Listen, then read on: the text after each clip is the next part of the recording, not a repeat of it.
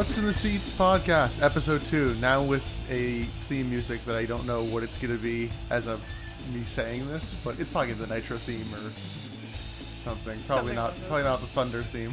Please God, don't let it be the NWO theme. I I I, I, con- I considered it very strongly. Uh, th- th- this epi- this watching session was frustrating for both of us. It truly was. We had to reformat a few things, so we'll get into that whole mess. Let's talk about good things in wrestling. Okay. we are going to go a little bit at a time introducing ourselves because last episode episode one halloween havoc 1998 if somehow you're listening to this and haven't listened to that one Go listen to that one.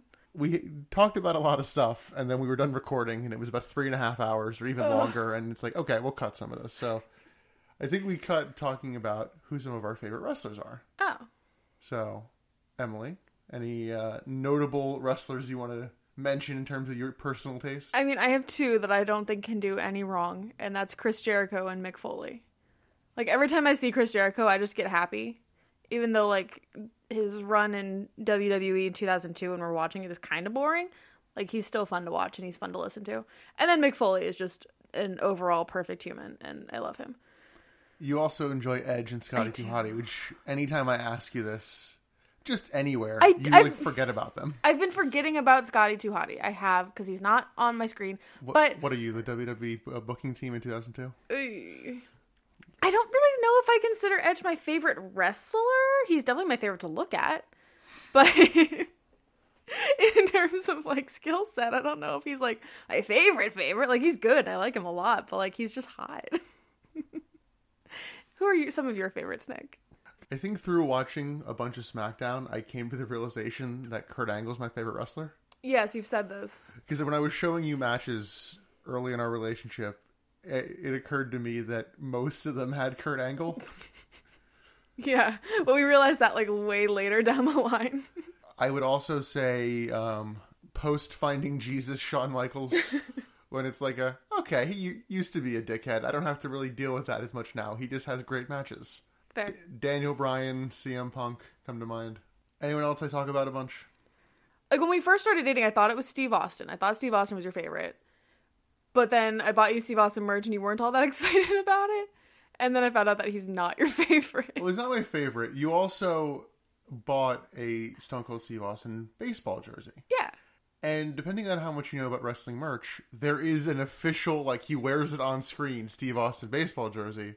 I think you told me that you got me like a Steve Austin baseball jersey, and I thought it was that one, and then I opened it and it was like, oh, this is like something Hot Topic would make. But I got it from the WWE network. And we'd only been dating for like two months at this point. This was Christmas. I didn't know. Like, we hadn't deep dove as much as we have now. Well, I guess there is also that line of you're happy to see somebody in a match versus you're happy to see someone come out to like do an interview, or you're Buff Bagwell and I'm not happy to see you on screen, Yeah. which ties into uh, an issue we had. So our original plan was to review all of Nitro, all of Thunder, and kind of do it for various weeks. We are gonna try to speed through it a little bit, but we started watching, and I think we got halfway through Alex Wright versus B- Barry Horowitz, and we realized that we wouldn't have much to say about a good amount of it. I thought we got farther than that, but I might have been further than that, but we thought it would be more of an interesting listen for us to do potted highlights rather than go week by week watching a three hour Nitro and then in a two hour Thunder. We originally planned to talk about Thunder, and then we watched bits of Thunder and realized there was nothing important to say about Thunder. So for the time being, we plan on just doing potted highlights. Once things pick up a little bit more, basically once Vince Russo shows up, so we got about a year, okay.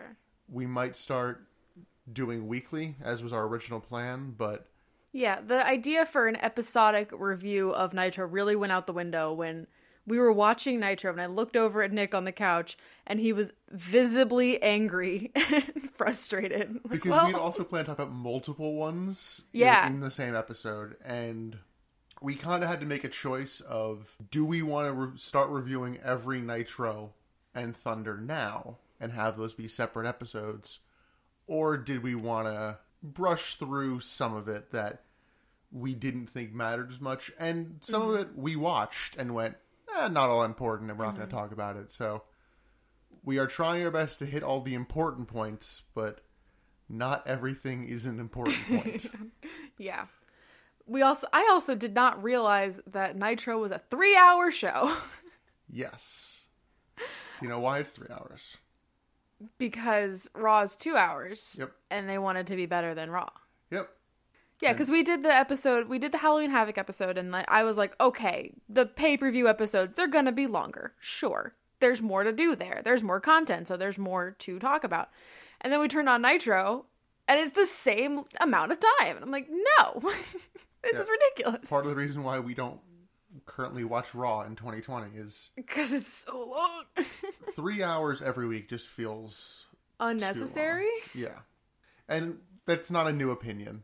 And me saying it's unnecessary is coming from someone whose favorite show is Big Brother, who airs a one a one hour episode three times a week. So if I'm saying that three hours of content a week, week is too much, like But when you have three hours television, you also assume that you would be able to budget that time efficiently. you would assume. There's no real spot to to talk about it, but we're, we were watching through. We watched through separately just because we kept putting off wanting to watch it, and we're already on episode two. Not a great sign. Right?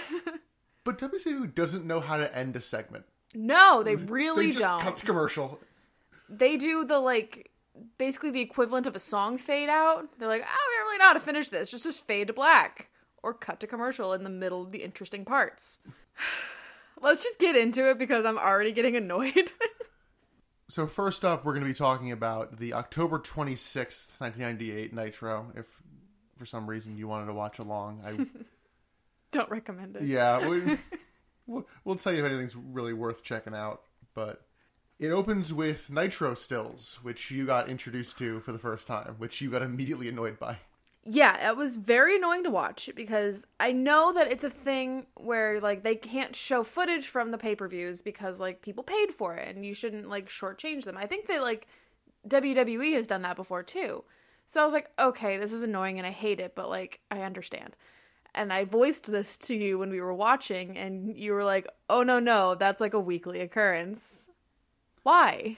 Yeah, I don't know how much of it is broadcast and pay per view rules versus other stuff because like I've seen WWE video packages where they like will show some of the video and then it'll like kind of like freeze frame slow motion but they'll have the regular audio keep going or like they won't actually mm. show the pinfall and it's like fine it's like half meant to be artsy half meant to like oh yeah we can't actually show you certain bits it feels like so Yeah. I don't know how much of it is business versus like contracts.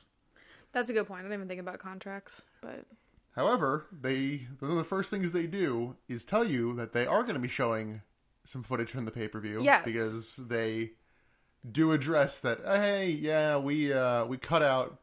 I thought it was just the Goldberg match. I didn't realize it was the end of Hogan Warrior as well.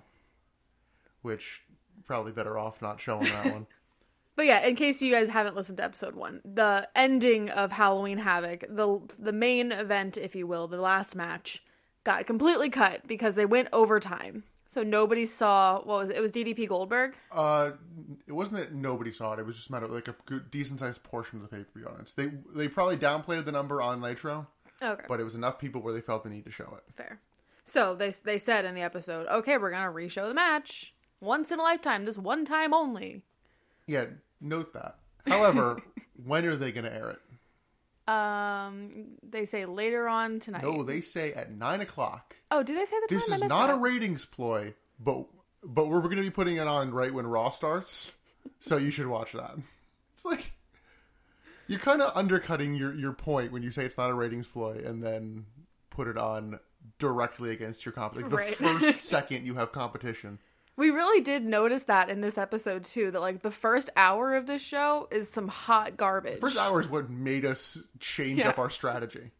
as soon as the second hour started and they started going head to head with Raw, shockingly they had their good matches. Also, it, I feel like it undercut the goodwill of them trying to be like, "Hey, listen, folks, we're sorry." And you have Larry Zbyszko in the background, like hot dog until Larry Yeah.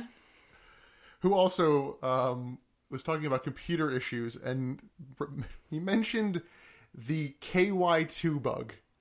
I yes, I noticed that. The KY2, which I didn't realize was a something on people's minds in 1998. I thought that was a 1999 problem. So we start off with Stevie Ray versus Kenny Chaos, except we don't. We're skipping ahead Yeah. because we're going to skip that. We, we skipped Ken. Oh, sorry, we, we skipped that, and then the Nitro opening happened, Yeah. And then Kanyon and Prince Iakea. Which I will say I kind of like Prince Iakea because he's not like a a gimmicky Hawaiian Polynesian role. He's not like a fucking voodoo king like they are known to do in wrestling. He like actually like held his own. He wasn't a bad wrestler. Like I did I did The kind of enjoy his King I can think of, I don't pretty sure is not Hawaiian. I don't know, any like Samoan character they bring out always has some like big gimmick. And it's annoying because it undercuts if they're a good wrestler or not. And Prince Iakea actually was a good wrestler. I kind of enjoyed that match. So the first point in the episode we are actually going to talk about is a Mean Gene interview with the Four Horsemen. So this iteration of the Four Horsemen is Ric Flair, Dean Malenko, Chris Benoit, Arn Anderson, and missing in action, Mongo McMichael. Mongo is the only one that I really don't understand in those four because it's also five. Yes. And I don't understand where Mongo has a spot in there, but whatever. Occasionally, the Four Horsemen is five people. Sometimes it's Are we counting the horse in the four horsemen? There's four guys and a horse. Is See- Mongo the horse? See, what I always kind of used, used to think it was i- is it's Ric Flair and the Four Horsemen. Oh, it's like a like a Gladys Knight and the Pip sort of situation. Interesting choice, but that's First one that came to mind. that's how I kind of understood it at a certain point. Plus, Ric Flair had been out of the company and just recently returned, and they kind of want to keep the Horsemen going. Actually, I will take back that Mongo is the one that seems out of place. Because Mongo's a wrestler. So is Chris Benoit. So is Dean Malenko. So is Ric Flair. Why the fuck is Arn Anderson there? He's a wrestler. Is he? Yeah, Have I ever seen him wrestle? he's a fantastic wrestler. Have you ever shown me any of his matches? I don't think so. We should do that. He's a little bit older, so that, He- that's probably why. I just thought that he was like an administrative whatever. I was like, he's not a wrestler. Why the hell are you here? Also, you've just given Mongo a bigger, bigger compliment than I think he's ever gotten. By calling him a wrestler? He's a wrestler, you know, just like Dean Malenko and Chris Benoit. Well, okay, they Mongo's a former football player and is the most green of that group by a country mile. if anybody asked during this time, what's your job? He would say wrestler. Yeah. As would Chris Benoit, as was Dean Malenko, as, As would Arn Anderson. Really? Yeah. Actually, you have At this time? you have seen an Arn Anderson match. Oh no. Not a gimmick match. What do you mean not a gimmick match? Not like a you're fired, not like a um, Vince McMahon and like the what are they what are they the, the two croonies that he has? Oh, The two old white guys. guys. thinking of Patterson and Briscoe? Yeah, nothing like that. They have matches. They They're not Mystery Posse. It's wrestlers. They're not wrestlers either. No, well, I was gonna say Well, me Mystery Posse's are. you. So you have a different definition of gimmick match than most people, because like Hell in a Cell or like or a ladder match is a gimmick match. Because To me, it's like wrestlers that aren't wrestlers fighting other wrestlers that aren't wrestlers. that's more garbage brawls than anything. Fair. Okay, we'll call it a garbage brawl. But the match you have seen of Arn Anderson was an uncensored 1996 that triple ca- that triple Doomsday Layer cage match. Arn Anderson was in that? Yes, Oh God, why? because Hulk Hogan wanted to beat everybody. That you're right. Maybe I should show you some more Arn Anderson because that's not a good representation. that oh. sigh is just how I feel about wrestling and Hulk Hogan at this time. okay. So I have to ask you, Dean Malenko in '98, is he a hunk? The Iceman, is he a hunk? I don't think Dean Malenko knew where he was during this. He just looked very much not there. So I'm gonna go with no. Why not? Come on. He looked unimpressed, unenthused, uninterested, and just disconnected. Well, his character is basically that I want to wrestle, and that's it. yeah, but still. I'm gonna go with no. So they don't say too much anything, and then Eric Bischoff comes out. Ooh, Leather Daddy Bischoff. Yes. Yeah, I guess that is a way to put it. Uh, so yeah, he's been feuding with the the Four Horsemen, really more Ric Flair. Some of that has been real behind the stage politics, and some of it's been, I guess, more recently it's been on screen because they're like because for a while like he'd be backstage, like not on TV, just backstage. Like I'm gonna make him homeless. Oh shit. Yeah, they don't get along. Bischoff comes out and says he underestimated Ric Flair. Says he means a lot to the fans, and the fans want to see him wrestle. So he's gonna wrestle on TV tonight. Woo! And then Ric Flair is like, "I'll be ready in ten minutes." Yeah, no opponent is announced, and Flair's like, "I don't trust you, but I'll be there." But they kept saying he's gonna wrestle tonight. He's gonna he's gonna be wrestling on TV tonight, and then the, the segment just kind of fades out. Yeah, that's kind of it. That, it was supposed to just be like a hype segment, like, "Yeah, Ric Flair's gonna wrestle." Yeah, Yeah. ju- just like a, I'm saying, just one of those like they don't know how to end a segment. Well, yeah, that's an ongoing theme. Next up on our skip list, we have the aforementioned Alex Wright versus Barry Horowitz. Move on from that. I do love Alex Wright though. We watched him for Halloween Havoc, and I love him. I'm seeing, yeah, there is definitely more stuff that we watched that we're skipping over. I'm looking through through, through the notes I took originally, and I'm like, Yeah. oh yeah, because we're skipping. Um, I'm just mentioning this because I literally have a joke I like about it. it was Sick Boy versus Wrath. I wrote Battle of the Xbox Live gamer tags. I am hopeful that Alex Wright gets a pay per view run, and we have a reason to watch him. I think we might have missed it. ah, okay. Because I do love Das Wunderkind. He might. I imagine he'll be in the World War Three match. okay. There's 60 guys in it. It makes sense he'll be in there. Oof, oof, oof, oof, oof, oof. Next up, we have Mean Gene interview with Kevin Nash. So we're gonna do a little role play here, spice things up. I'm gonna be Kevin Nash. You be Scott Hall. Hey, Scott, what are you, what are you doing here? Uh, trust me. I don't you know. Yeah, and that's our, our recap of that because Jesus Christ, we could not hear a word either of them said. And God bless production because they were trying. You could hear them like turning up the microphone and like begging something to make a sound and make a like discernible word.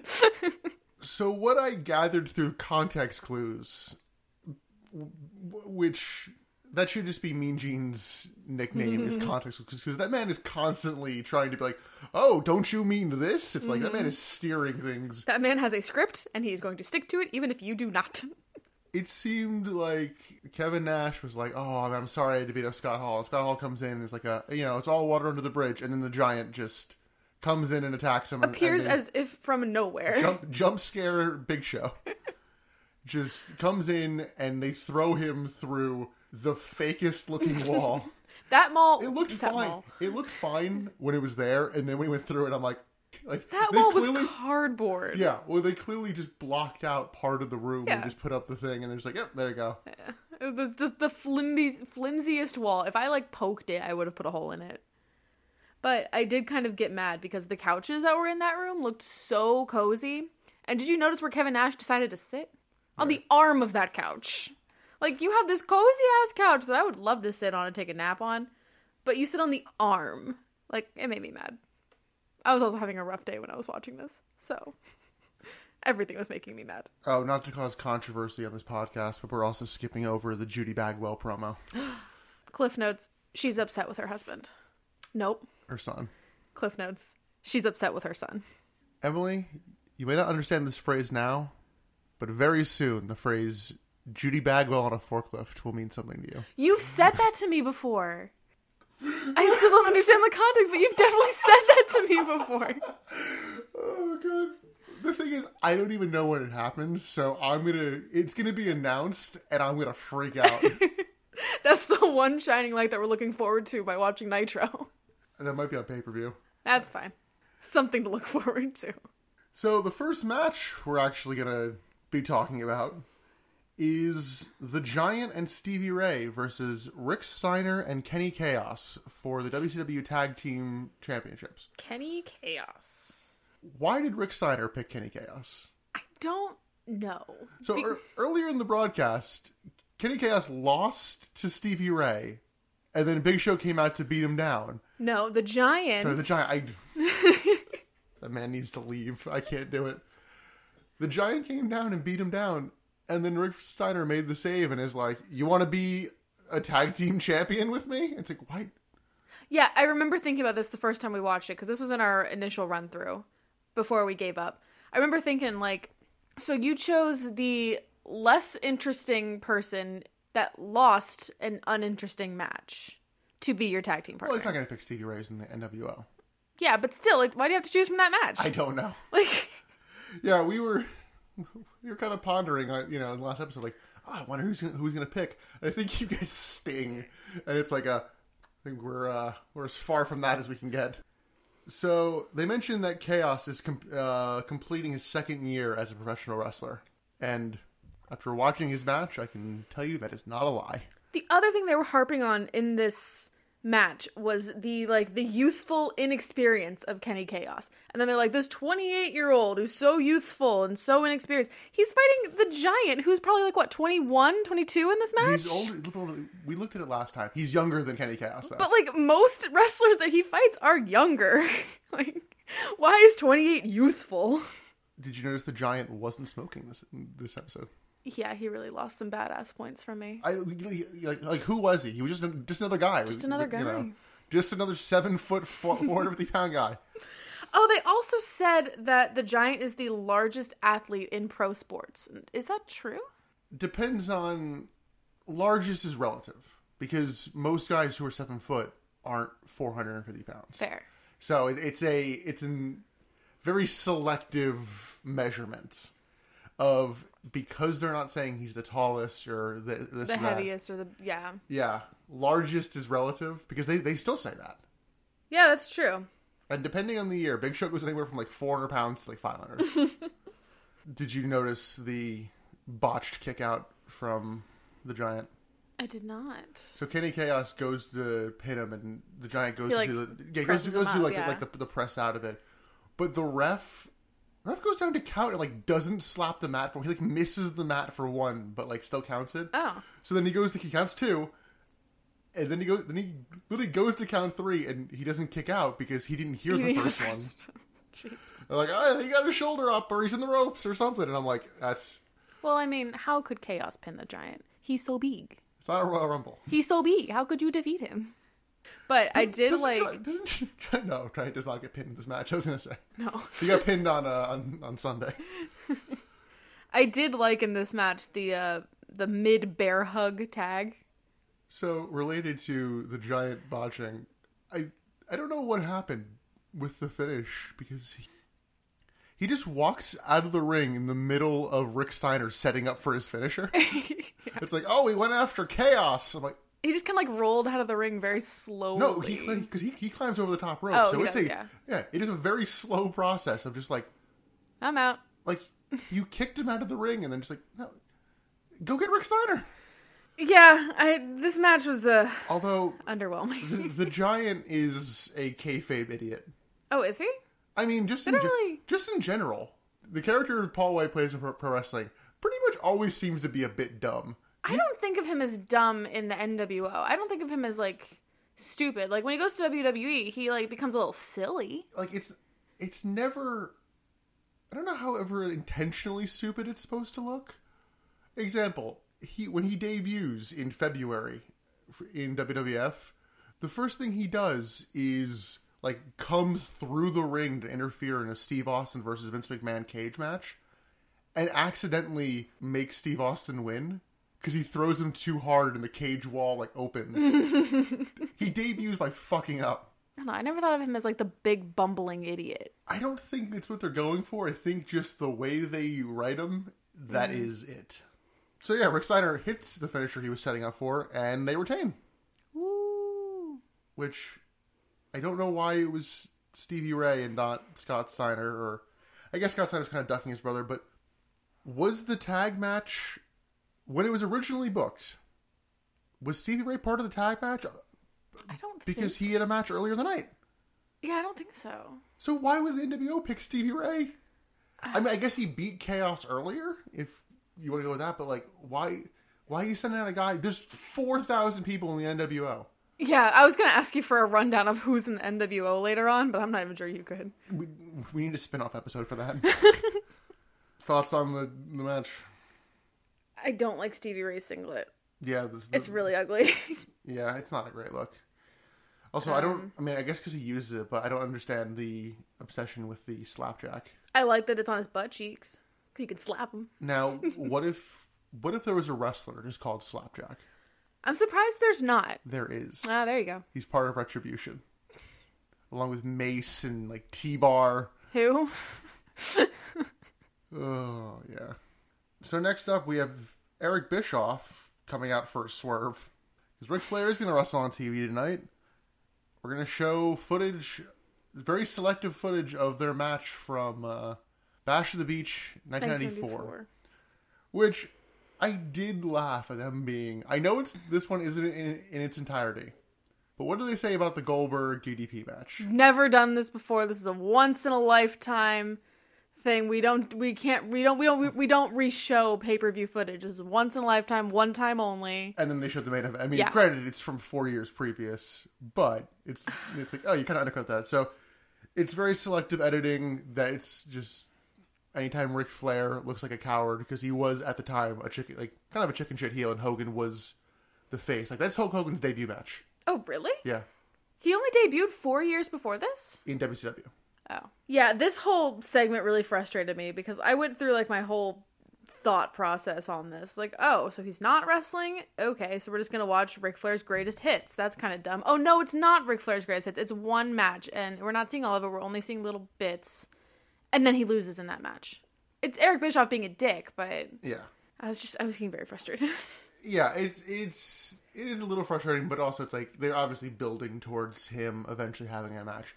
I don't know if that's gonna be with Hogan or with uh, Bischoff. At this point, I kind of hope Or it's both? Bischoff. Yeah, my gut's saying Bischoff, but like I wouldn't be upset with Arn Anderson and Ric Flair versus Hogan and Bischoff. That could be good. If you show me Arn Anderson matches, I can prove to me that he's an actual wrestler. Yeah, I think it's I think it's already happened where they had a match of it was Hogan and Bischoff versus I want to say like DDP and Jay Leno. okay. Yeah. So Hogan and Bischoff have teamed together on pay per view. Kinda. oh, they had a whole point in that. They had a whole thing in this whole Ric Flair thing about the phrase "by golly." I don't remember the whole like context for it, but like the commentators just went off on like "by golly." I'll be honest. I, I as soon as they they were showing the the like like oh it just be this match. I'm like okay I get the gist and I Yeah. just like, tuned out. However, I did tune back in for why was Shaquille O'Neal there at the end of that match in '94? I missed that. Yeah, Mr. T and Shaq were there. Mr. T shows up in wrestling every now and again, Did he pity the fool? probably. but yeah, for some reason Shaq was there. Maybe he's a fan. Put him on a scale next to the giant. Let's see who's Shaq, bigger. Shaq has actually wrestled in two matches. I want to say. He's so big. The last time I remember him showing up is he was a surprise entrant for one of the Andre the Giant Memorial Battle Royals. I think it was WrestleMania 32 because I think it was one that like everybody just wanted to die at that point. but he did that, and then I think on like a random Raw that he hosted, he's like faced off with Big Show. Big Show always wanted to have an actual like match with mm-hmm. him. I don't know if they had a match that one or if it was just like a, a stare down and they kind of brawled a bit. Yeah, Anyway. I don't know why he was there. Yeah, that is strange. I never. I didn't even notice him. So they cut back to the live arena, and Eric Bischoff says, Ric Flair will always be second fiddle to Hulk Hogan. And that's it. That's kind of it. But I also noticed that after this segment was kind of done, the commentators were like, "Oh, that was so evil and vile of Eric Bischoff." Well, two of them were. I cannot remember the commentators' names to save my life. Oh, I'm saying so Bobby. to Bobby me, they are all the one person. No, Bobby Heenan. Oh, you gotta learn who Bobby Heenan is. I He's will great. eventually. Oh, he's like, oh, it was great. Except for the fact that there's the issue of Bobby Heenan kayfabe hates Hulk Hogan Oh, really? because That's fun. both of them were in WWF and like you know like main like Hulkamania era kind of you know Is like, Bobby Heenan also a wrestler? You know, I'm thinking back to it. I don't know if like if he, if he wrestled, it would have been a long time ago. I forget if he ever had an in, in career, if he just became a manager. But like he was a manager and commentator in WWF in like the the kind of mid to late '80s, and was always a heel and hated Hogan. So when Hogan heel turned and j- joined the NWO, he was like, "I told you so! I told you he was a piece of shit." Ugh. So next up, we have uh, Juventud Guerrera versus Kidman, Juvi. Which we need to address the fact that Disco Inferno got screwed over. Yeah, what? So Disco won against Juvi at Halloween Havoc, and then had to wrestle again the same night against Kidman.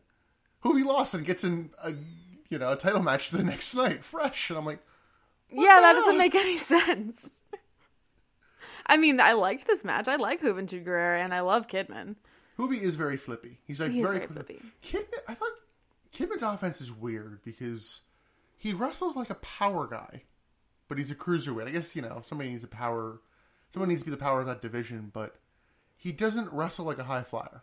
He doesn't, but he's got like a good pacing to him that makes his matches really interesting to watch. Like I don't have a lot to say about this match or the other Kidman match that we watched, just because like I was watching the screen and I was like into it because when it like these fast paced matches, that's what gets my attention. That's why I kind of like the cruiserweights because it's like nonstop and it keeps moving. It's like the the big guys that just like kind of stand in the corner and like punch each other in the face. Like that's kind of it. I just wish they had a little, little bit more character. Like they're both very white meat babies. Juvi way more so. Oh, uh, Juvi I think I, I think I, compared him like the one two three kid last Yeah. episode, and it's like that is very much that. I still found it very fun to watch. I really liked this match. Did you like the top rope Hurricanrana? Yes. I thought you would. so I noticed a trend, and I want us to keep track of this. During the Disco Inferno Kidman match from Halloween Havoc, Disco was going for a pile driver or a power bomb, and he got countered into like a facebuster. mm Juvi goes for a power bomb out of nowhere, and it gets countered into a facebuster. That's two. We'll, we'll, we'll note that. Okay. Just Is something this a Kidman thing? we'll see. Do you not know? Or you do know? You totally know. I, I, I don't. I'm saying we'll also we'll see what happens in his match later. And much like the match on Sunday and the match later, Juvi almost kills his opponent with a shooting star press. yeah. his knee like almost smashes right into Juvi's head. Shooting star presses scare me. I know, and they shouldn't. They're they're beautiful. They are like they are very pretty, but when they go wrong, they go very wrong. Yeah, it's like I've shown Or they could go very wrong. I've shown you a couple of like Evan Bourne's ones. Mm-hmm. I also showed you the, the one recently where the uh, where he debuts at AEW and crashes and burns because he, he like slips. Oh God, yeah, I forgot Yeah. about that. That's the same, same guy. It's like poor guy. Oh, Juvi. No, not not Juvi. That's at Evan Bourne. I don't know who Oh my God, it's Jason Bourne. Oh god. I don't know how to move on from that. I thought this was a pretty good match. I really liked it.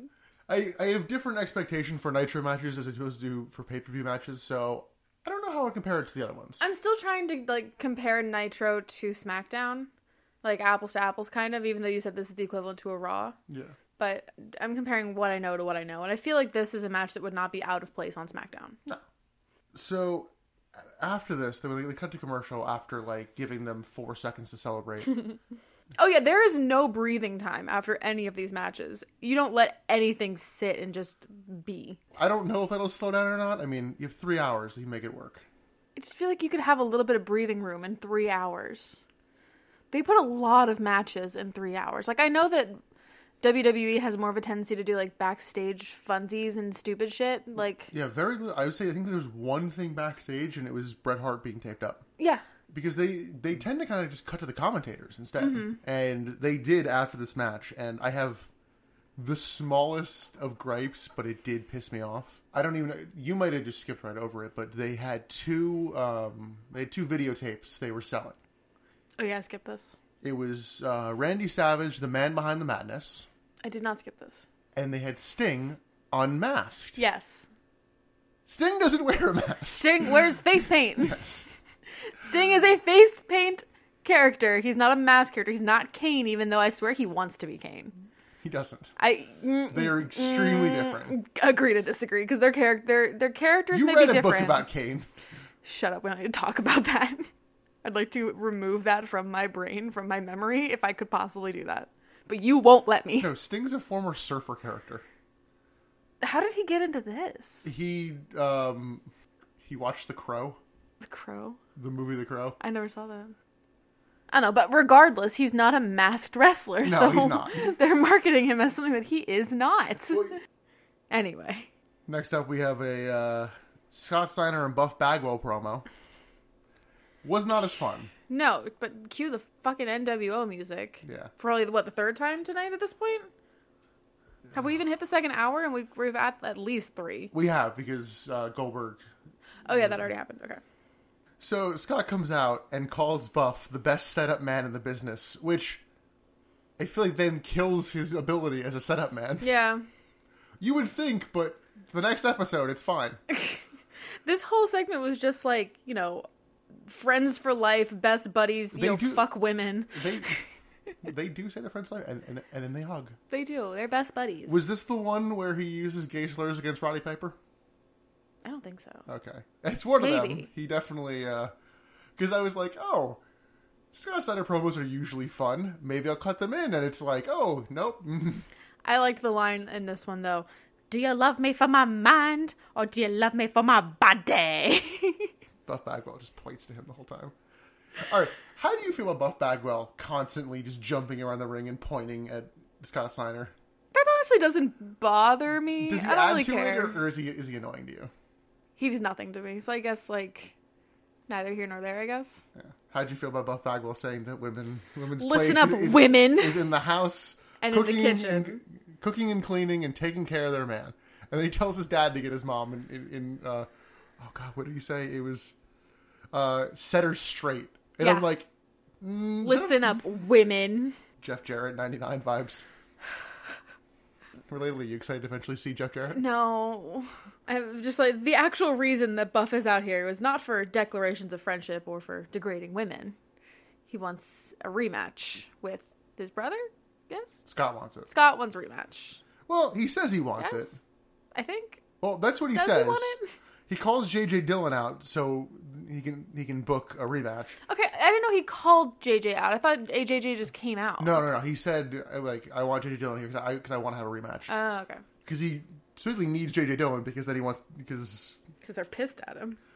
he wants JJ Dillon and then Dillon comes out and is like we're in the third hour we don't have the fucking time for this and he's like no I lied um why was there a different ref that finished the match than started it and for the life of me I don't understand why JJ Dillon doesn't actually say because Buff Bagwell beat him up Yeah, that's what I was confused he's like by too. oh if you watch the replay you know it's like just just say the actual reason. you think I'm gonna re-buy or buy a pay-per-view after the fact? After I watch Nitro, does I watch fucking? Oh, why was there a different ref in Scott Steiner's match? Yeah, that didn't make any sense to me. Like that actually made me think that I missed something. No, just JJ Dillon gave, didn't defend himself, and then they beat up JJ Dillon, Yeah. and, and he puts him in the Steiner recliner, which, oh man, that that is one of the worst looking finishing submission moves I think I've seen. But the commentary when they put him in that ma- in that that hold, did you hear it? I know, I think I missed it. You can't do that to that man. That man's wearing glasses. Oh, I did. Ugh. You're right because I think about how I, I watched that and I think about how you wear glasses and I was like, You can't do that. I'm wearing glasses. I need to glasses. put her in the side recliner. so yeah, and then security gets in the ring and they, they cut to commercial. Yeah, they don't let it finish. Yeah, they just Just cut. Any bit of interest, cut. and much like WCW doesn't know how to end segments. The commentators don't know theme songs because Well, they only know one.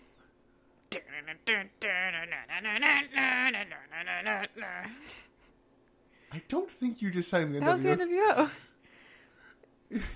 That was the NWO. That was the NWO. It's, I don't know. I think it was just the key you were in. It sounded, it sounded like something different. I don't know what. I was going for NWO. It, it- listen, it's gonna hit me what I heard in like three days. If it hits you while you're editing, splice it in. oh, the one thing that I do appreciate, if I can appreciate anything about the NWO theme, they don't do the like flash photography still frame like entrance that they do in the. WWE.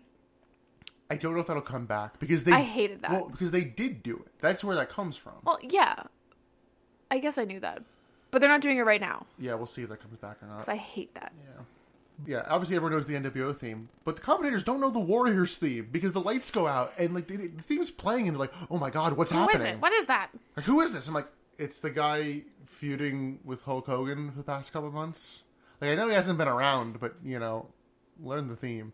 But he's been around for a very long time. Yeah, they're like, "Oh, I, I, I can't even see my format sheet." Bobby Heenan's like, "I never even have one," and I'm like, "Is that Bobby Heenan trying to uphold kayfabe?" Like, "Oh, we don't know what's gonna happen." Maybe, but I also wouldn't be surprised if he just didn't have a sheet. Yeah, so Warrior runs out and is gassed as soon as he hits the ring. Like he's he's out of like he's like out of it. He's Yeah. like the Warrior. Uh, he calls the Hulk Hogan win bullshit. Then Hulk Hogan comes out, and some other like they actually see actually see Hogan come out, and then just like three other NWO members just like apparate. Yeah, I noticed that. I was like, are they hiding under the ring? Like, is Horace down there just hanging out with the giant? Like, yeah, because he beats up Horace, he beats up the Giant, I think he beats up Hulk. I think that, and then, then Bischoff he hits. I think that's it. somebody I think there was only Stevie Ray, maybe. I don't know. He ran. He's randomly involved in a lot of yeah, these it was it was Hogan, Horace, and Bischoff. And oh, do you like um, do you like the Warriors Batman references? I didn't get them. The same Warrior time, same Warrior place, same Warrior channel. Is that is that a Batman thing? Is a '60s Batman thing, to my Oh, knowledge. I had no idea. like an old Adam West one. Like same bat time, same bat place, same bat channel. did not notice that. I did like it though. I really like his calf um, dressage, if you can call it that. Well, I hope you enjoyed it because you'll never see the Warrior on WCW television again. Wait, what? That's it. He's done. that was his last match on what? That's the last time you see him. That wasn't even a match. I, unless he shows up randomly in TNA, I think the next time you see him on, you know, cable television is when he goes into the Hall of Fame in 2014. What? Yep, that's it. What happened? He is a pain in the ass to work with. Oh, so he got fired. He didn't walk out. He could have been either. What? That's wow. That's shocking. Yep. I didn't think that was the last we'd see of the Warrior. Or like I knew it was, so I thought they would do something to write him off, not They did nothing. not. it was a nothing not segment. Fight off the NWO and then be like, I'm the I'm the warrior, and that's it. But he, they said like same Warrior time, same Warrior place, same Warrior channel, but like not.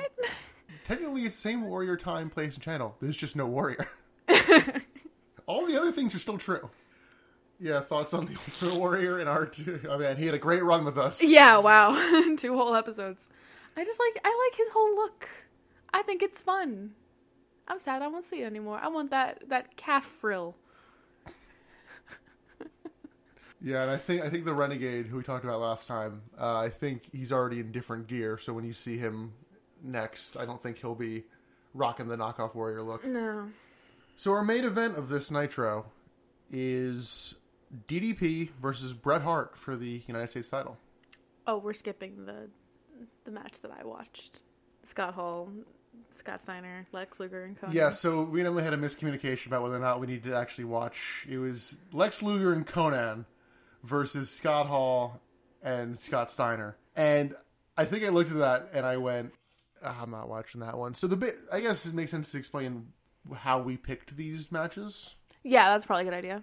I looked at the pay per view lineup and kind of decided, all right, what what actually ties in with the pay per view, and then just some kind of select other like, okay, this is clearly a storyline they're setting up. Like Ric Flair and Eric Bischoff, at least on paper, don't you know have any match kind of stuff at World War Three, but that's an ongoing storyline, and that'll have a payoff eventually. So we should stay up to date on that. I can't remember because we were talking throughout the day about this episode. I can't remember if I texted you that I was angry after this um this tag team match or later on. You asked me, is this what Blue Balls feels like? I was so angry. Let me just vent a little bit about this tag team because we won't we won't go into detail about it. But there was one funny moment, and then I'll just get mad. But this this this match was a shit show from the beginning. Like they spent about 0.02 seconds in the in the ring and then they just went into the audience and started beating each other up and it's like is this an ODQ match? I don't fucking know. And then they come back to the ring and all four of them get into the ring and one of the commentators goes, "Who's legal?" The other people go, "Who cares?" Oh, yeah, like I if that's that. not WCW in a nutshell, boom. Yeah, so Scott Hall intentionally knocks the ref out of the ring. And then Konnan is holding Scott Steiner like against the ropes while Lex Luger puts Hall in the torture rack. Mm-hmm. And then Steiner breaks it up. And they're like, what happened to the ref? With the commercial. And then it cuts back, and Michael Buffer's just in the ring, and it's all been sorted. yeah, and then they just They're announced like, the main event. like, oh man, that was. uh that was a wild match. They're like, thank God we got all that sorted. And I'm like, you, who won? I got so angry watching that, but Yeah, that was- anyway. I watched the last 30 seconds and I went, I'm glad I didn't watch that match. and I was watching this at my desk at work. I was just so angry. yeah, and you can't even get. I, was I like- can't get was able to vocally yell, angry. Yeah. I couldn't because if I got vocally angry, my coworkers would know that I'm watching wrestling at my desk at work. So Michael Buffer is here to announce the Bret Hart DDP US title main event match. Michael Buffer making those couple thousand dollars. Mm-hmm. And it was the Juvi and Kidman match, I noticed. And I want you to keep an ear out for the next one, unless you notice too. The regular commentator, they have his mic mixed so poorly, I literally could not hear anything he said. I didn't really notice that. Yeah. I was also actively trying to not listen to the commentators because they got to a point where they were really annoying Not the commentators, the the like the, the ring announcer. oh no, I didn't. Miss, I didn't Yeah. notice that. The ring announcer just like you, like, he's completely like, inaudible through all of it. I did not notice that. I don't take your word for it. So how do you feel about DDP getting two title matches within 24 hours? You know, I didn't actually realize that because we watched Halloween Havoc like a week ago. At this point, it didn't click in my brain that that was within 24 hours of each other. That's kind of. I, I don't know how to and- feel well, about it. And especially because his went his went on after 11, it's definitely within 24 hours. yeah. I don't actually know how I feel about that because, like, I really like DDP in WCW, which is something that I never thought I would say watching him during the fucking invasion. But I'm not mad about him getting two title shots. yeah, there is a there's an argument to be made on both sides of this for like the the US belt here is meant to be similar to the Intercontinental title in WWF. Okay, Meant to achieve the same thing. sure. And there's the difference of opinion of should this title be more of a mid card kind of title, mm-hmm. or should it be the main eventers who aren't wrestling for the world title? In this case, it's that. Yeah. Yes. What do you think? Do you have an opinion either way? I feel like it should be mid card. Yeah, kind of give them something to do. I- Yeah, Like- something to fight for. Yeah, because it does feel like there is a gap in WCW, like a decent sized gap Mm-hmm. A between big between gap. the, the U.S. Championship and like Jericho's TV title and like the cruiserweight title. Yeah, the gap between the world title and the US belt is dramatically smaller than the gap between the TV title and the US belt. yeah, and it's just like it's a lot more obvious in WCW who is like the names and who is not. Like who are the big guys and who are not the big guys. Well, that's part of the appeal that WCW has is that they just got all the names. Like if you look at like the roster and look at people who are like former world champions, like there's a lengthy list. And especially if you look at guys who would eventually become ones, because mm-hmm. like Booker T and Scott Steiner haven't yet won a world title, but like they will. yeah. So it's like there is a very heavy star power, almost an issue because then it's it's the syndrome line from The Incredibles. If everyone's super, no one is. That's it's like true. I don't care about Lex Luger. yeah. Also, I just don't care about Lex Luger. but it's like you can't you can't push everybody. But they're trying to push enough people that makes like these smaller people look infantile. Like, are you telling me that Alex Wright is, should even be playing on the same team as Lex Luger and Bret Hart? And Exactly. yeah, like it's so vastly different. Yeah, and it's like you can you can build stars, but you have enough guys under contract for so long, and guys who have creative control. Like Macho Man still, I mean, something. He's still on the roster. Yeah, he got written off shortly before Hollywood Havoc by getting beat down. Um, that's actually part of the Bret Hart heel turn. Oh, okay. I was going to ask you about that Because like I always thought that Bret Hart was like good guy, you know, eat your vegetables, take your vitamins, drink your milk, like that kind of a guy. I wouldn't. He kind of was. He was never as like virtuous like that. Like uh, like that. That's a that's an old school Hogan thing.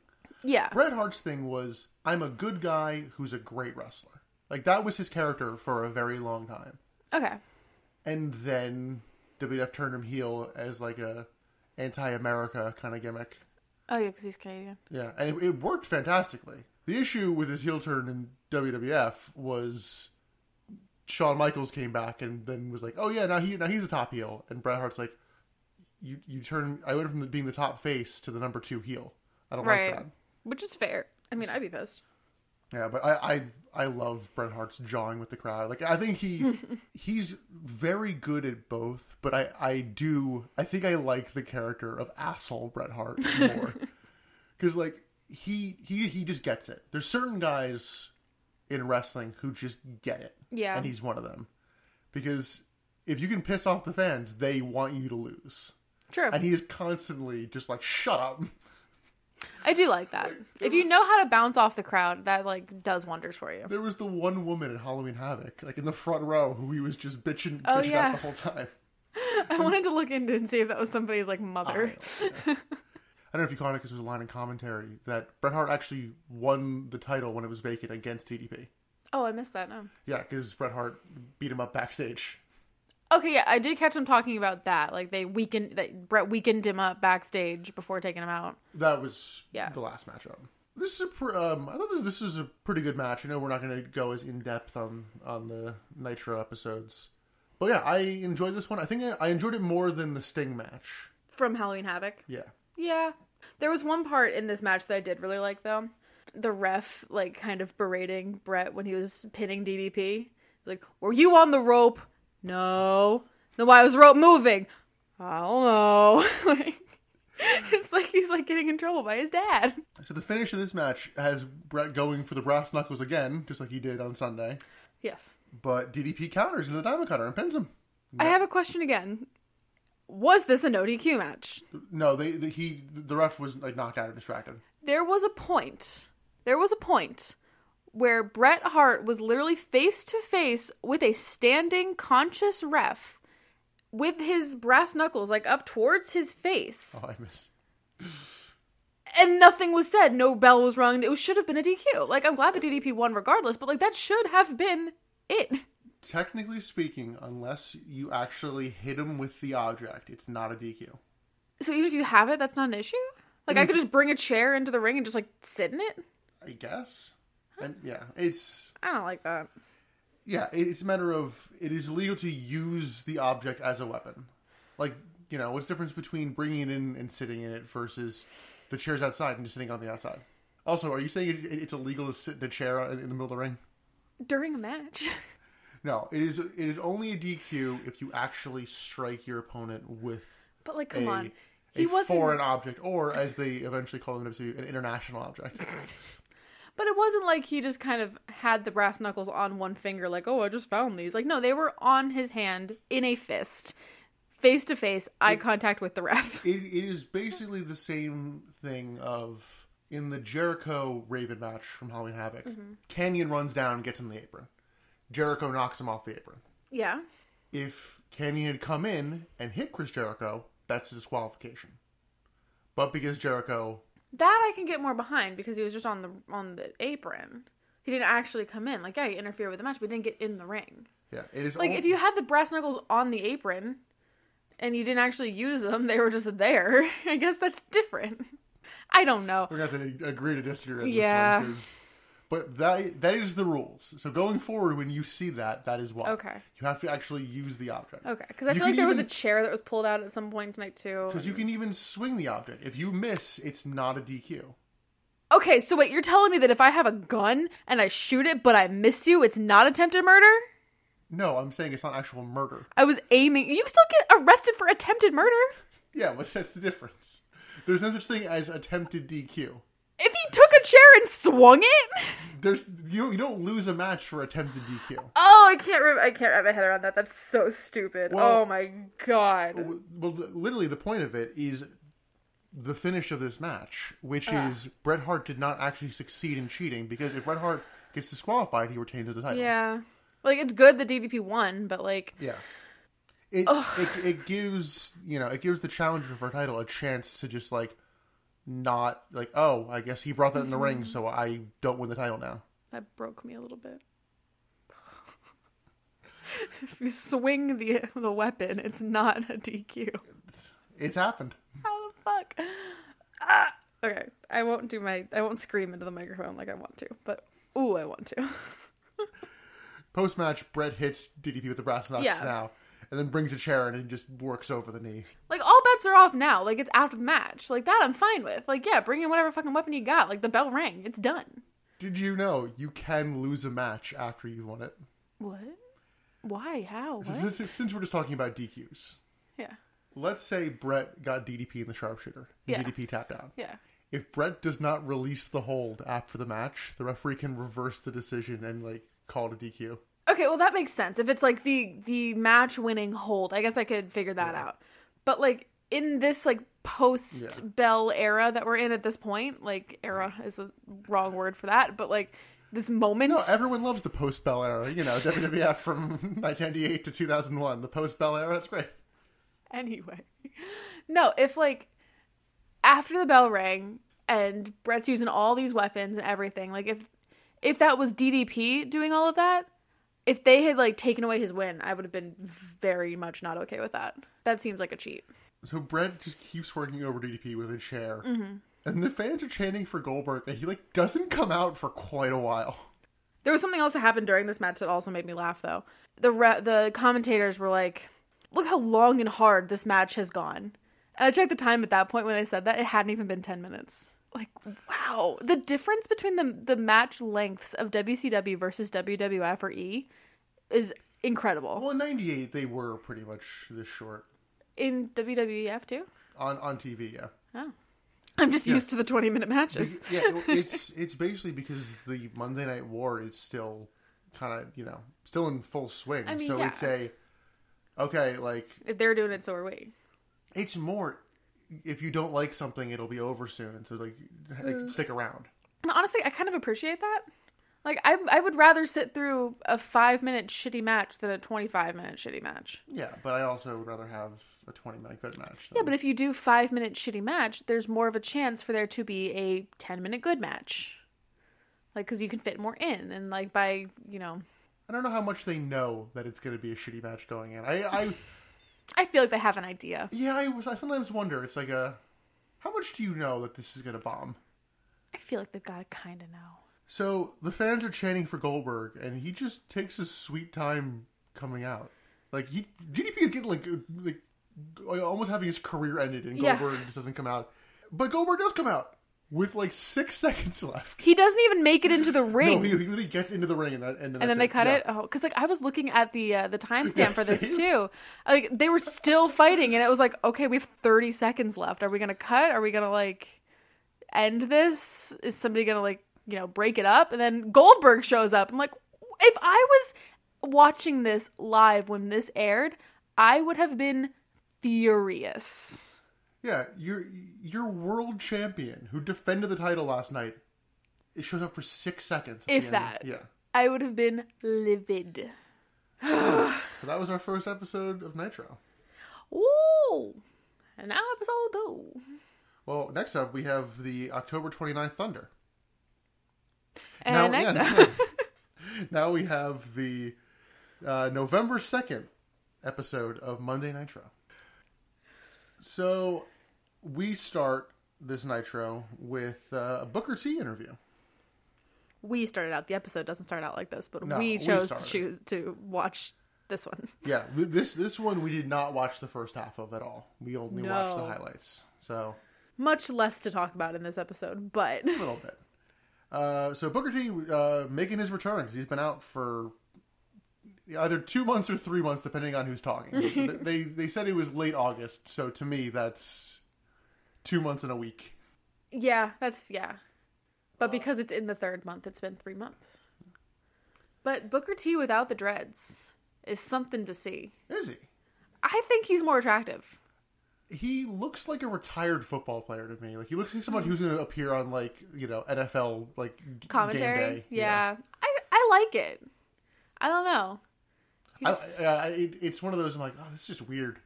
it does make him look older. I'll give him that. Like more mature, I guess. Yeah, but so he's been out after somebody, some mystery attacker, took him out. I was really hoping for them to do like a recap package with this, like some sort of video of like what happened, like any kind of evidence of what how he was attacked or where he was attacked or literally anything. No. God, I'm just picturing Triple H and WCW where he can't cut to the footage. Oh God, that poor man. Triple H has to rely on his words, his descriptive. Hi- hires actors. Like, all right, can you guys just recreate what happened Everybody turn and take a look at the actors. at the at the local community college theater? Um. So he weirdly draws out who attacked him, but turns out it was Scott Hall. Yeah, and like as I was watching this, I was, try- I was trying to think like, did they say anything about a feud with like? Did they even mention Booker T during Halloween Havoc? I don't believe so. Okay. But yeah, so the attacker was Scott Hall, and he challenged him to a match later. Yeah. And Oh, and then um, Gene was like, "Why would you hold out on this information if you knew this? Why would you hold out on this?" Is Mean Gene a Southern Belle? Yes. Plowing ahead. uh, we have a fun? Bret Hart in ring interview, not on the stage, in the ring. Yes. With, with Mean Gene. Yes, and he's very somber, very serious. Backwards hat. Yes. So he was supposed to wrestle Lex Luger tonight, but he has a groin pull. As someone who's never pulled their groin, is that serious? Is that like a I can't move sort of thing? I mean, I wouldn't want to wrestle. Yeah. With any injury, I wouldn't want to wrestle. With But, a um, stubbed toe, I wouldn't want to wrestle. Yeah. Let's be real. Bret Bret Hart, man, this is gonna sound redundant. Very much is a heart in his. I have one point in this promo I need to hit, and I'm gonna keep hitting it. Oh my god, yeah, he has. groin. There's doctors. They say I can't wrestle. Ask the doctors. I have a pulled groin. You're trying to provoke me. To- He had three lines. That's it. it was a pretty good kind of like uh, generic kind of heel promo. I- Yeah. Um, his justifications for attacking DDP and Sting I found were kind of interesting. Of it's like, oh, I'll teach DDP to showboat while in the ring. It's like get a, get a little further away. Yeah, I didn't even think about that. Yeah, and um, he's like, why did Sting bring the bat? I didn't bring the bat down to ringside. That's true. It's like it's that good heel. I'm a good guy. I'm just trying to wrestle. He's trying to he, he's trying to mess up the game. I'm just trying to wrestle. Yeah. So then Luger comes out, and Brett's like, "No, I'm not gonna fight you. I got, I got a groin pull." so Luger calls him a gutless coward, goes Yeah. to leave, and then like, and then like surprise attacks him. And I'm like, "That's a little cowardly."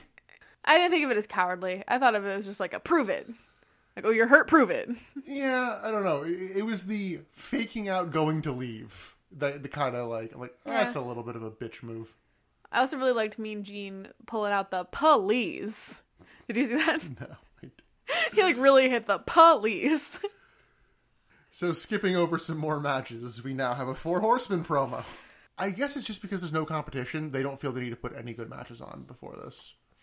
I guess, yeah, because like I also noticed, I realized in this pre this um this promo, I still have never seen the four four horsemen wrestle. Have I? Like as like a tag team or as like an anything sort of like I don't think I've. I don't really know how many four on four matches they. well, like I kinda haven't seen Chris Benoit yet. Yeah, I mean we've only watched. it. A pay per view and two episodes now. Like I feel like I should have seen him do something. Yeah, because he didn't wrestle at all on this. I know. I know Dean. No, No, Dean wrestled on, on, on this episode. does he? We didn't watch it. Oh well. I also did liken Arn Anderson to just a disappointed father. Oh, I I because I, his glasses and his polo shirt is just like I'm not mad, but I'm disappointed. I called him a hunky accountant, Dad. I don't think I would say hunky, but yeah, accountant for sure.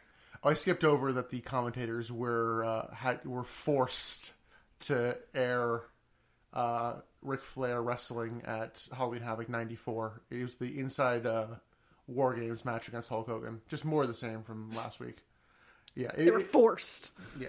They're like, we don't want to do this, but he's our boss. Sure, sure, sure. Yeah. So then the fourth, they they come out like in, in the middle of it to no music, which I thought was weird. Oh.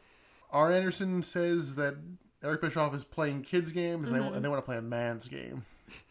This is a man's world.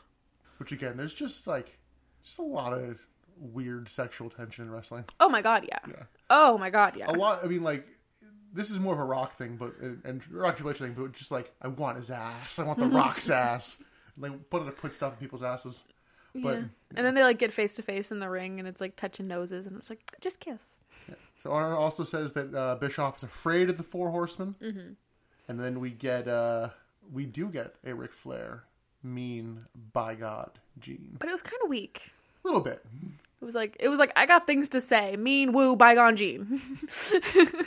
oh, I also I have a new favorite um, insult. Listen up, you Shetland pony.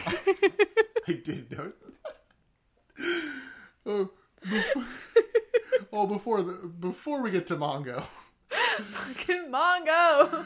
Flair Flair calls Bischoff a coward, um, and then, then they're like, "We're gonna go to South Beach," and Dean Dean Malenko, completely in character, is like, "I'll join you guys later. I want to wrestle Raven." yes, D- Dean Malenko would want to wrestle Raven as opposed to going out and hitting the town. Yeah. I don't feel like Dean Malenko is a uh, hit the bars kind of guy. So we did not watch that match, but I I skimmed it. So in that match, The Raven Malenko match. yes, in that match, um, Bret Hart comes down and attacks Chris Benoit. Why was Chris Benoit there? He's he's just like you know in, in the corner of. Oh, okay. oh, okay, okay, okay. Yeah, he's just he's not in the match. No, he's just he's just like in Dean's corner, and Bret Hart comes out and attacks Gotcha. him. Um, Luger attacks Bret. The Giant helps defend him, and then they set up the Giant versus Lex, which we also did not watch because Something that I've I'm not noticed. watching the Lex Luger versus the Giant. Yeah, no, nobody cares. Something I have noticed on WCW. They love their run-ins. Any match that can be interfered, it will be.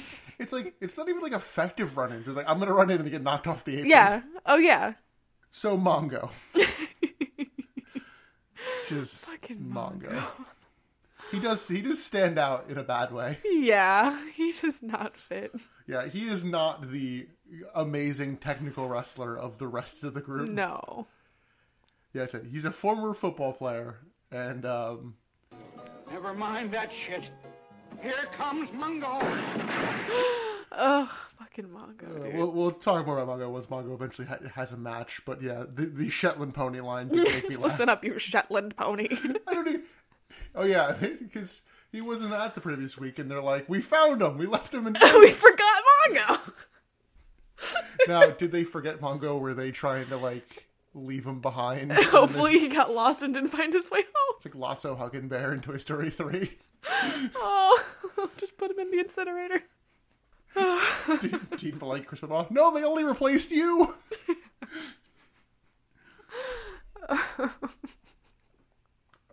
so continuing our trend of not watching matches because none of them had any really importance.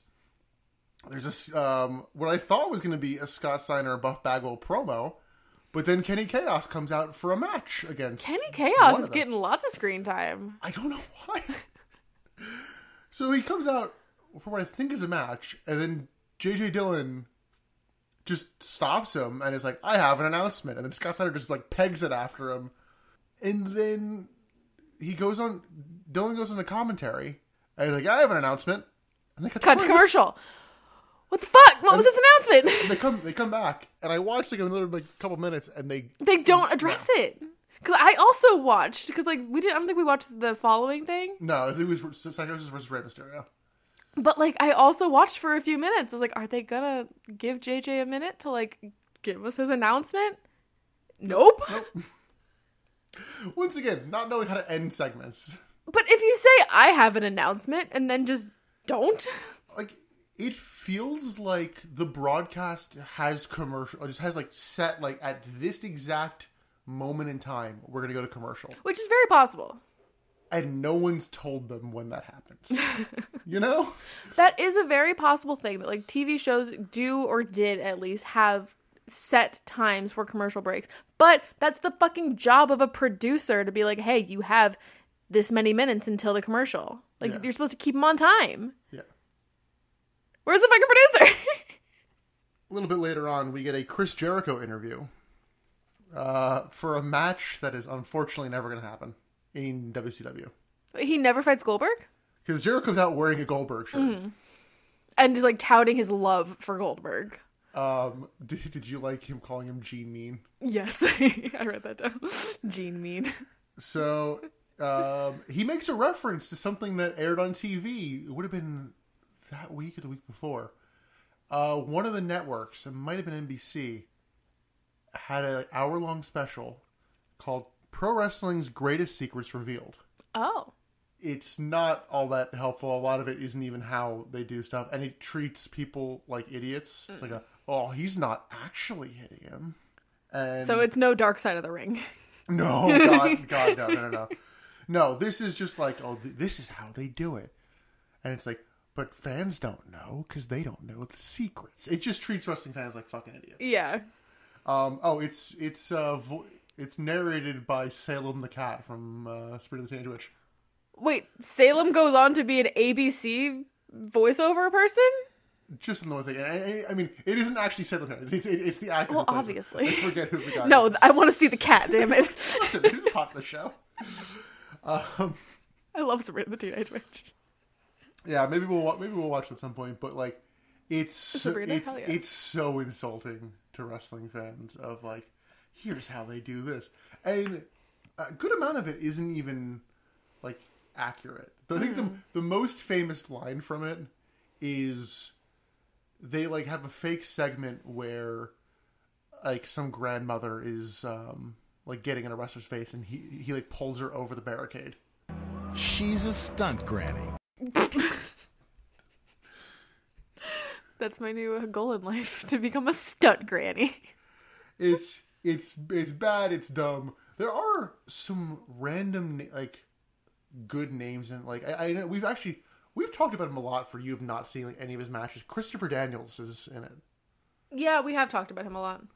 yeah we just kind of keep missing him. He will be in WCW eventually so we will get to him at some point but um yeah a lot of wrestlers kind of got locked into doing it and it was just like contractually because they, they thought it was going to be something a little bit different and it's like nope we're going to be exposing the business yeah I, I think also you have like like, like i think like harley race was involved and was blatantly telling stuff wrong because he found out Oh. what it he found out what it was and didn't like it so he was just like I "Ah, love that. uh, sometimes wrestling's cardiness is fucking great. Yeah. no, you trying to expose us? Fuck you. Uh, yeah, because he, he makes some sort of oh, so Jericho makes some sort of reference to like now that now that uh, wrestling's greatest secrets have been revealed. So yeah, he loves Goldberg, but also completely shits on his football career.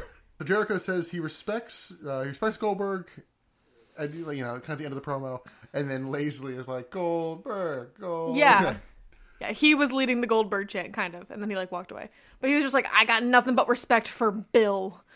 like, I forget the Goldberg's actual name is Bill Goldberg, which is just like that man could sell me a car. like, So we were going to talk about the um, November fifth Thunder, but there wasn't much of anything. Um, Jericho cut, cut- cuts another promo on on uh, Greenberg. Oh, I'm sorry, Goldberg.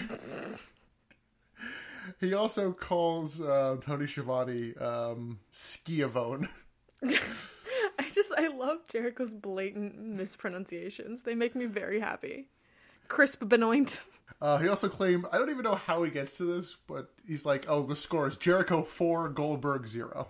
So How? there was supposed to be a program with Jericho and Goldberg, and then people, I don't know if they've actually been pointed at Hulk Hogan or not, are like, "He's so small. He's not a main eventer. You don't want to be working with him. He's gonna he's gonna kill your star power." Oh. Yeah, and Goldberg's like, "Nope, we're not doing this then." and Jericho held that grudge literally all the way through to when Goldberg came to WWE and Jericho was there, ah. and they had it. They had one match then I like that. I can get behind that. because they had like a backstage fight of like, "What the fuck, dude?" yeah, Jericho and Goldberg. I maybe it'll happen on a, on a random Nitro, but I don't. I, it doesn't happen on pay per view. I'll tell you that. Mm. Oh, something else happening with Jericho right now. The hair watch. His hair has changed. He has graduated from the floof to the braided pony, which also happens in WWE. It changed a bit on on Thunder. I think it's just going to change oh, week to week. Okay. Because they did make a, they made a comment about that in commentary. Like he he changed his hair. It's a new look. He's like, yeah, this week. But yeah, Goldberg and Jericho does not happen on World War Three because Goldberg doesn't wrestle on World War Three Everybody wrestles on World War Three, and Goldberg doesn't. because the main match is basically a Royal Rumble. Yeah. You know, the winner faces Goldberg at Oh. at Starcade, but he doesn't defend the title either. It's I don't know, it's strange. And Jericho wrestles. Um, I don't. Even, I honestly don't even remember who it is. It's somebody they randomly I think set up the build for like the week before. But up next we have Kidman versus Jericho for the TV title. And I Yeah, and it's in this it's in this match that they have the dig on Goldberg's. now was it um, football was it a dig on Goldberg? I I, I thought that they were saying Jericho could. Oh, I thought it was Goldberg. What we're Whatever. talking They were they were insulting the team. Yeah, so they mentioned that Jericho has never played football, but he probably could play for the the uh, the Redskins, quote unquote, right now, back in '98. And they went, "That's jokes that weirdly have aged amazingly, and not just because of the name." yeah, the then Redskins, the now Washington football team. Jericho could also still play for the football team. yeah, because uh, so Goldberg, I think, was a, was like one of like the practice squad guys, similar to uh, yeah. Colton or Dale from The Bachelor and Bachelorette. I tried to get Nick interested in the Bachelor and Bachelorette franchise because I said, "Look, they're football players," and then he actually looked up how they played football, and it wasn't. They weren't actually football players. Like, yeah, you, you practice squad in preseason, and I'm like, okay, there's no reason I should know you.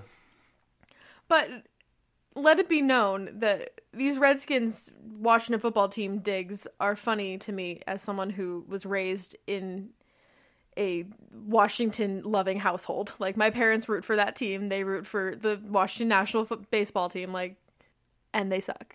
They absolutely suck. I'm a Giants It's fan. funny. Mean, we're, we're going to date this recording. They just beat the Redskins the second time this season. or, oh, sorry, the Washington football team. Yeah, stop. For the second time this season.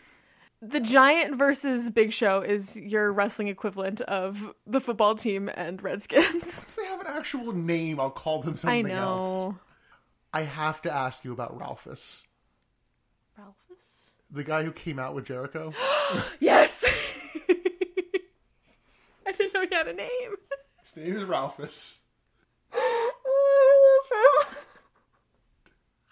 I love Ralphus.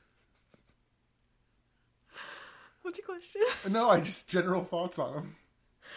I was so confused when I saw him at first because like all I I didn't look at his face. I didn't look at the like writing on his shirt. I just saw the belly. I was like, what? What's happening? Yeah, so the the story with Ralphus is he was just like, you know, like part of the, the crew, and they're like, you're a weird looking, let's throw you in with Jericho. Oh, Ralphus. Is that his actual name, Ralphus? I will I will do a God, I hope right not. God, I hope that's not his real name. So his real name is John Riker. Okay, so not Ralphus. No, unfortunately not. So, do you know why Ralphus l- stops appearing eventually on WCW television? no. He goes, "I'm a big deal. I want a lot more money." And they're like, "Bye." Ralphus demanded more money? Yep. Honey. Sorry, Ralphus. I love you, but um you ain't main event material. He will wrestle a couple matches apparently. really? We may have to s- make a spe- special like note to watch. to watch the Ralphus matches, absolutely. Wow. Anyway, we should we should talk about the match. The Kidman Jericho match. I mean, how much do you do you have to say about the Kidman Jericho match? Because I mean, not a ton about the actual match. Like I liked it. I thought it was pretty solid. I thought it was solid, um, but oh, man, is one of these wrestlers way better than the other? Yeah, but I think they work well together. I think Jericho worked pretty much well. I don't know. Just Jer- Jericho, like we talked about earlier about, about getting it. Jericho clearly gets it, and Kidman's just Hasn't quite gotten it yet. he's just doing stuff. I think that they make each other look good. I don't know, like Jericho, like actually like plays with the crowd, tries to piss him off. Kidman's just doing moves, and as previously mentioned, Jericho at one point goes for a power bomb, and it gets countered into a facebuster. Yep. Which I also thought that was a really good move. Like I thought that was fun to see. But keep in mind, like, like a facebuster's like not a difficult move to do. Like you could literally give me one right now. Mm. It's it's not like Undertaker late in his career where all right, the only way I'm doing the last ride is by countering the ten punch spot in the corner because I can't Right. I can't flip you up. It's like I'm going to see how how often this uh, this happens. But so far, we are three for three on Kidman matches, and him doing him countering a power bomb for a facebuster. At least Jericho does do a double power bomb kind of move. True. Although he did not do the Lionsault again, so now I'm questioning when that starts showing up. But also in this match, it wouldn't be one of our episodes without this. Kidman takes off his shirt and chokes Jericho with it. Uh huh. DQ. A DQ. we should have a soundbite of that. It's like I want Scooby Doo to say DQ. Has Scooby Doo ever done a, a Dairy Queen spot? That's what we need to find out. Oh, I bet he has. We'll find it. That's got to exist. Commercialism, come on. So Jericho goes to the top row at one point and successfully hits a flying nothing. yeah, he didn't even like try to go into anything. No. He just like Yeah, leaped. I know Bob Holly does that a lot, but just like everybody does that a lot. But I, I kind of just think about Bob Holly. I just think I'm gonna jump and your feet are gonna go up, and I don't know what the plan was if they didn't go up. When Jericho gets on the top rope, as someone who has a top rope move, you expect him to do the top rope move. I wouldn't say he has like a patented top rope move, but it's like especially Lionsault. That's not top. Is rope that not top No, rope? that, that's a he jumps. He kind of like springboards off the middle rope from inside the ring. Oh, okay. It's a rope move though. Yeah, but like I mean, he will do a crossbody. Like like him going up top isn't all that crazy. No. Him going up top when the person's on the ground is a little bit different. Like I wouldn't say he does much with that. Speaking of going up top, Kidman goes for the shooting star press and it gets countered? Question mark. I don't really know what They're like, happened. He got an arm up or a hand up or something. It, it wasn't a botch. No, it wasn't. It was. Yeah, I'm, I still don't really know what And happened also, he there. Mm-hmm. almost hit his fucking knees on Jericho's head again. I don't like Kidman. I want Kidman to lose the title because Kidman. I really like me. watching Tid- Kidman, but it's just, just- that one move is. his finisher, the one he'll definitely do every match. But he has he botched it? mean- Has he like actually hit somebody in the head? yes, because I, I showed you that clip. Oh, okay. I don't know when that is, but it's also a matter of that's when he seriously injures somebody. You can give someone a concussion Mm-hmm. and not like crack their skull. Fair, fair, fair. But, but like, if you do a move 300 times perfectly, like, there's no reason for you to believe that, like, on the 301st time, you're gonna crack somebody's skull open. Yeah, but I wouldn't say he's doing it perfectly either. I think he's getting a passing, Perfectly being He's getting a passing grade. He's not getting an A. perfectly in the terms of like he's not murdering anybody. So, do you remember how this match ends? Uh huh. Why don't you tell people? The bell rings for some reason, and the ref doesn't know why. So we don't. We go to the bell, and they're like, "Oh, TV time cut," but they didn't cut to commercial. I thought it was Ralphus at first. I thought it was like, No. Oh, well, my gut was like, okay, distraction finished. Ralphus rings the bell. Nope, it's like Cut for TV. it's like. Well, I wasn't sure how much it was a time cut versus. Ver, or, That's what they said. They said it was a time cut.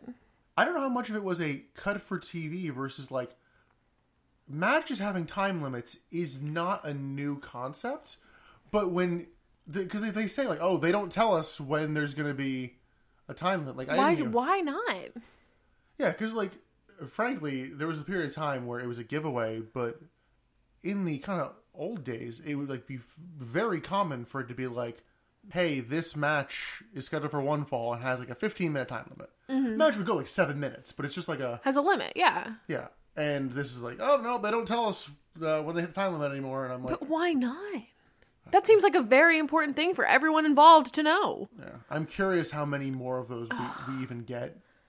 I was just so annoyed because like in like we we've watched in this episode we've watched or not in this like this November whatever episode but like what we're talking about today we've watched them cut to commercial because of TV timing and they actually cut to commercial they cut to black but this they're just like oh TV time um I guess Jericho retains and they like they like they let that sit Yeah, well, they let that breathe Jericho probably wishes they would have gone to commercial because he, he then backs up over the stairs and trips. Yeah, that was funny. But it just didn't make any sense. Like, and then I just I'm so frustrated. They keep cutting interesting moments short. Like as soon as a match gets interesting, they're like, nope, done. Yeah. But at least up next, we have a resolution to uh, one of our mysteries earlier. JJ Dillon comes out to commentary again with Kenny Kaos. Fucking Kenny. Who's who is he sleeping with? Like, how is he getting so much time? JJ Dillon, obviously. so Buff Bagwell is fined fifty thousand dollars for the, the attack earlier, and Scott Steiner is fined hundred dollars.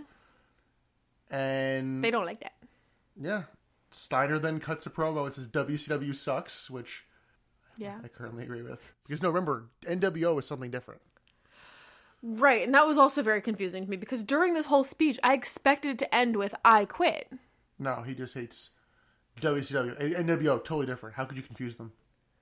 Because all of NWO has been on this episode. Ah, totally different. How could you confuse it? I really am starting to hate the NWO. And not in a like, oh, they're the bad guys. I hate them. Like, no, like, get off my TV screen. Yeah, and it doesn't help that people love them, and I'm like, "Ugh." Why? Why? that's clear during the Scott Hall promo later. But so, do you remember earlier in the previous episode of Nitro where Scott Steiner calls Buff Bagwell the best setup man in the business? Yes. Buff They're Bagwell, totally unrelatedly, um, invites Kenny Kaos out to the ring. And it's like, I don't know how you got involved in all this. We like you. Just We just just wanna talk." talk.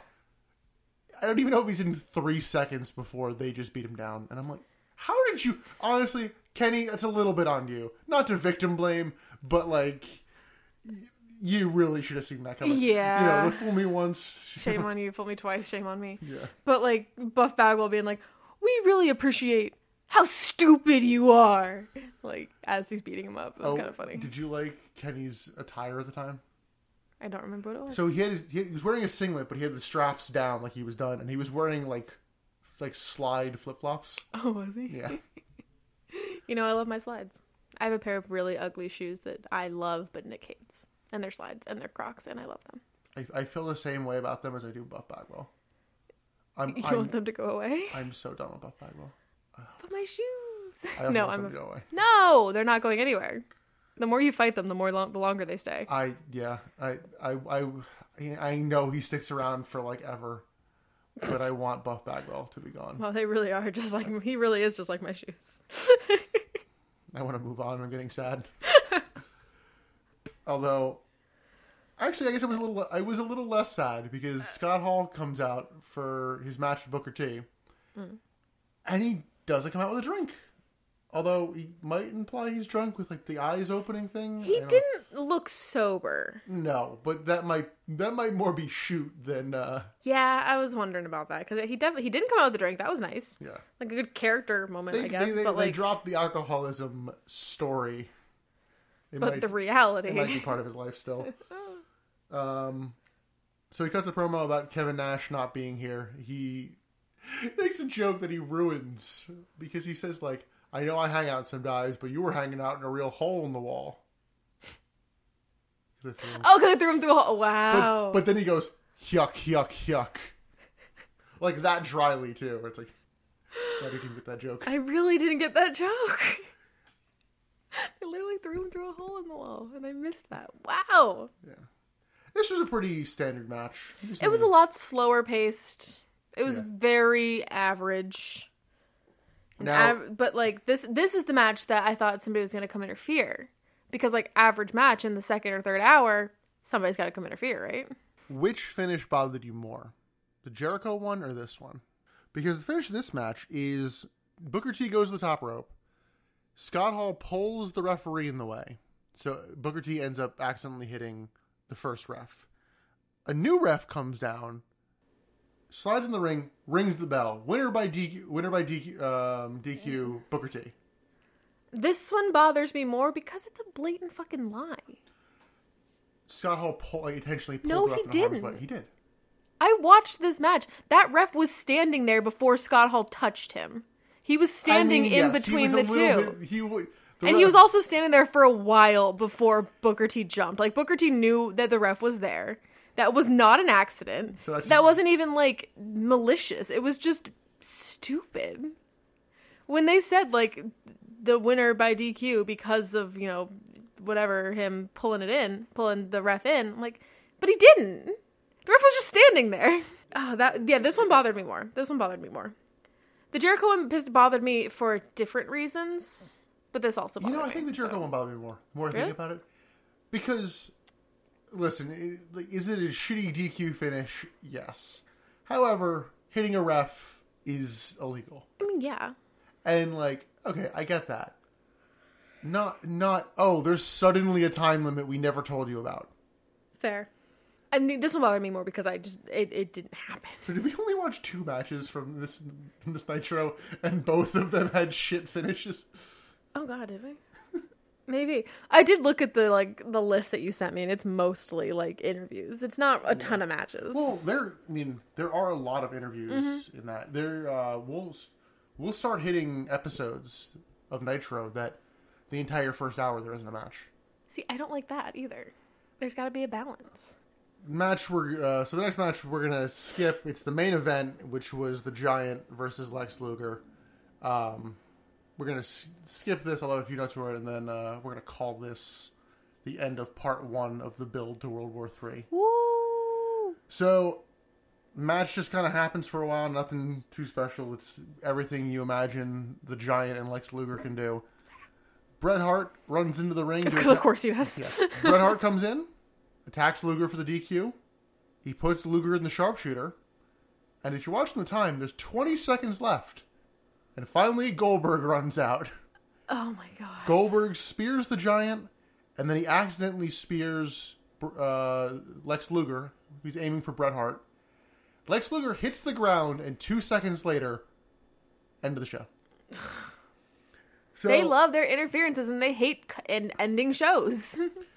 yeah, we, I we skimmed through the, through Thunder. He doesn't appear on there. So after defending his title on pay per view, the man who has an undefeated streak, who literally just like put him in a minute long match, it'll work, has appeared on Nitro for about twenty seven seconds. Wow.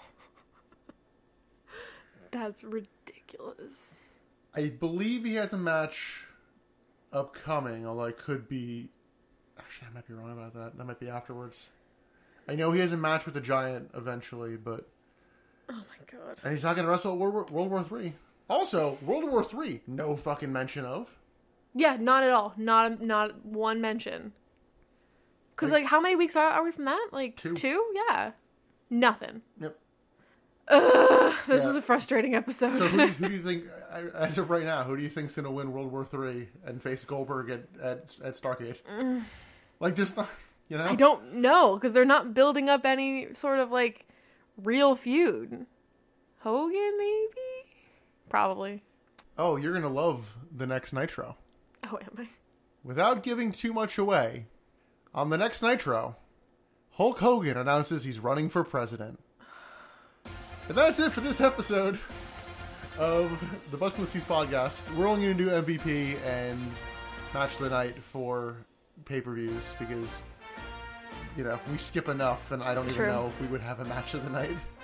Yeah, I'm not even sure either. But like that, the pay per views, we won't skip matches. We will have a MVP and a, and a a match of the night. Yeah, somehow Ernest the Cat Miller is gonna start building towards a match, and Konnan's gonna have a match with Stevie Ray, and um, And that's that. yeah, somehow they're gonna build towards pay per view. We'll see how the hell they tie it together, but uh, until then, you can follow us on Twitter at Butts in the Pod, and I guess follow us on Spotify. We didn't mention that last time. Yes, our our episodes are available on Spotify.